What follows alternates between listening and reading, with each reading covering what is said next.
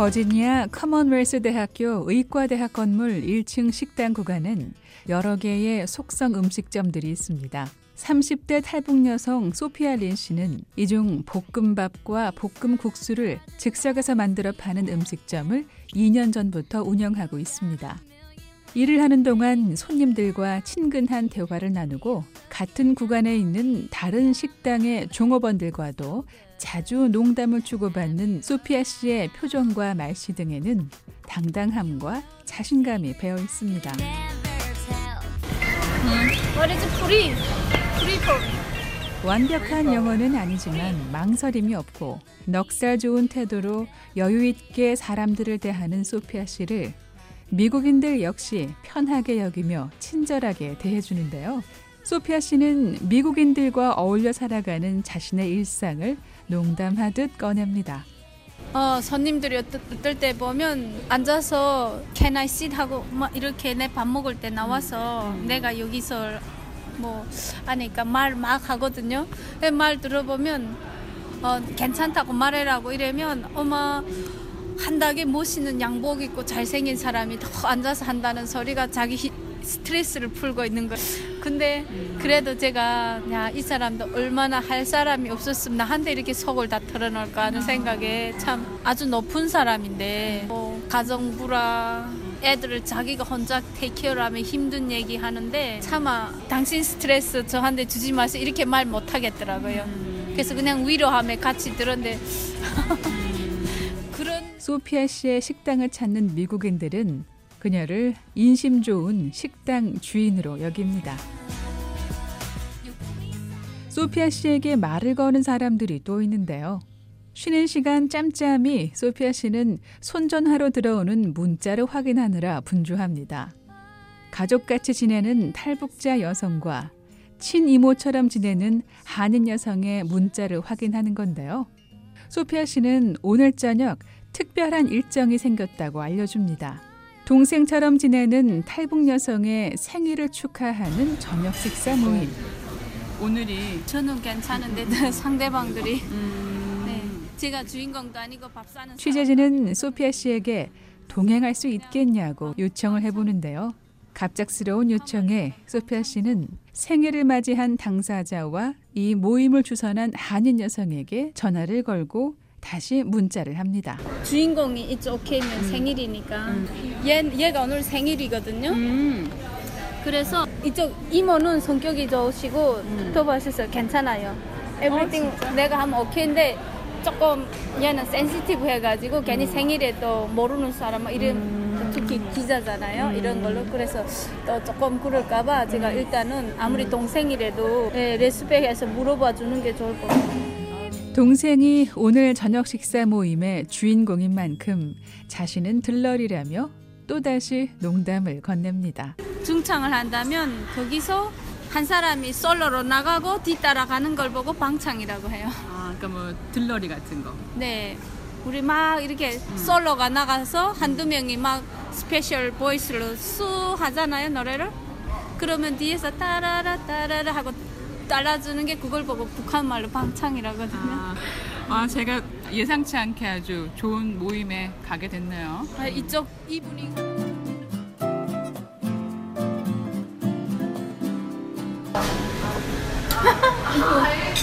실내 장식이 잘 갖추어진 중국식 식당. 소피아 씨와 가족처럼 지내는 30대 탈북 남성과 이 남성의 약혼 여인, 오늘의 주인공인 또 다른 탈북 여성, 그리고 저녁 식사 자리를 마련한 한인 부부가 먼저 와서 이야기꽃을 피우고 있습니다. 음식을 주문하고 함께 나누며 이들은 최근에 같이 다녀온 등산 여행에서 찍었던 사진을 돌려보며 한마디씩 주고받는데요. 나 요새 팝상 늙었어요. 괜찮아요. 할머니라 불러도 괜찮아요. 우리 우리 남편이 이 오빠 날 보고 할머니 할머니 해요? 할망구 이래요.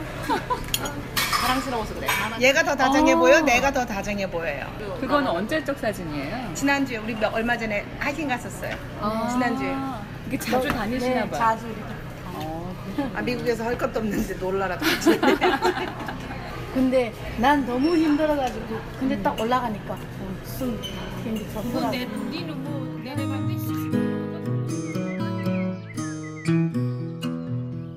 해마다 여름이 되면 산으로 강으로 휴가를 떠나는 사람들. 서로를 염려하고 좋은 것, 힘든 것 같이 나눈다는 말 그대로 가족 같은 사이입니다. 혈혈단신으로 미국에 온 소피아 씨가 어떻게 미국에서 가족 같은 사람들을 만나게 됐을까요? 저를 알았대요. 저 만나기 전부터. 어, 어떻게 아셨어요? 우리 오빠가 얘 저기 여기 미국 처음 올 때 공항으로 마중 나간 사람이에요. 그래서 우리 오빠를 통해서 나를 많이 알았대. 그러니까 우리는 인연이 있어요. 리치먼드 공항으로 데리러 나갔을 때 무슨 어떻게 그런 쪽으로 교회에서 하시는 분이 아니 교회인데요. 저 만나기 전부터. 이 여성이 오빠라고 부르는 사람은 바로 자신의 남편인데요. 이 한인 남성이 바로 10년 전 소피아 씨가 미국 땅을 처음 밟았을 때 소피아 씨를 처음으로 맞이한 사람이었습니다. 당시 이 지역 한인 교회가 소피아 씨의 미국행에 도움을 주었었고 교회에 다니는 한인 남성과의 인연으로 소피아 씨는 의지할 수 있는 가족 같은 사람들을 만날 수 있었습니다.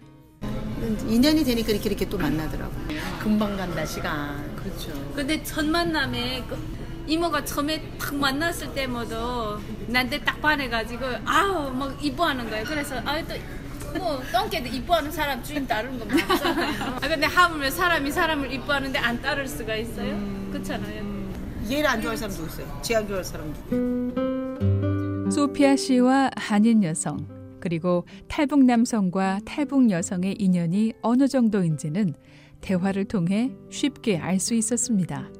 미국에 먼저 와서 자리를 잡고 사는 탈북자 소피아 씨와 이민 생활 30년이 돼 간다는 한인 여성이 새로운 땅에서 이제 새 출발을 하고 있는 두 탈북 남녀를 위한 특별한 계획을 구상하고 있었습니다. 그럼 해줘야죠. 우리 해주기로 했는데 우리가 둘이가 결정 봤어요. 저는. 네. 우리가 오래 해주려고 했더니 얘네들이 안 한대. 내년에 한대. 그래서 돈 내년까지 조금 기다리려고. 몇 달 더 벌어서 내년 한 5월이죠. 지 꽃이 음식, 딱필때 음, 4월. 음식을 우리가 만들면 싸잖아요. 그거 왜 비싸게 해. 두 선남 선녀의 결혼식을 직접 자신의 집에서 열기로 하는 여성은 소피아 씨와 얘기를 마쳤습니다. 친동생 같은 소피아 씨와 친이모 같은 한인 여성. 두 사람의 모습을 흐뭇하게 지켜보고 있는 탈북 남녀의 손가락엔 약혼 반지가 끼워져 있습니다. 소피아 씨와 친오누이간처럼 지내지만 이 탈북 남성과 소피아 씨가 알고 지낸 진 그리 오래되지 않았습니다. 제가 작년 12월? 네, 지금 뵈니까 가족같이 지내시는 것 같은데 뭐 가족 이상이죠. 탈북자이기 때문인가요? 공통성이 더 있어서 더 가까워졌는지는 모르겠지만 그래도 인간적으로 또더 이렇게 뭐 그런 걸 떠나가지고 인간적으로 이렇게 가깝게 뭐 그렇게 지낸다고 알고 있는데 뭐 여기 와서 뭐 어, 서로 다 이렇게 뭐그 뭐라고 할까 그냥 가족같이 그냥 진짜 친인계처럼 다 그렇게 지내는 거죠. 뭐 그러니까 일단은 뭐 고향이 같다는 그런 공통점도 있고 하니까 네 그게 더 또 서로 의지할 때도 사실은 없는 사람들이고 하니까 뭐 그런 걸 기, 네, 토대로 해가지고 보면 더 이렇게 가깝게 지낼 수도 있는 거거든요. 탈북자라는 이유만으로는 길지 않은 시간에 가족 같은 관계로 발전할 수 없었을 거라고 말합니다. 30대 탈북자 여성 사업가 소피아 린 씨의 남다른 친화력은 어디에서나 좋은 영향력을 끼치고 있었습니다. 소피아 씨가 최근 참여하기 시작한 미국인들과의 모임에서도 적지 않은 역할을 하고 있었습니다. VOA 뉴스 장량입니다.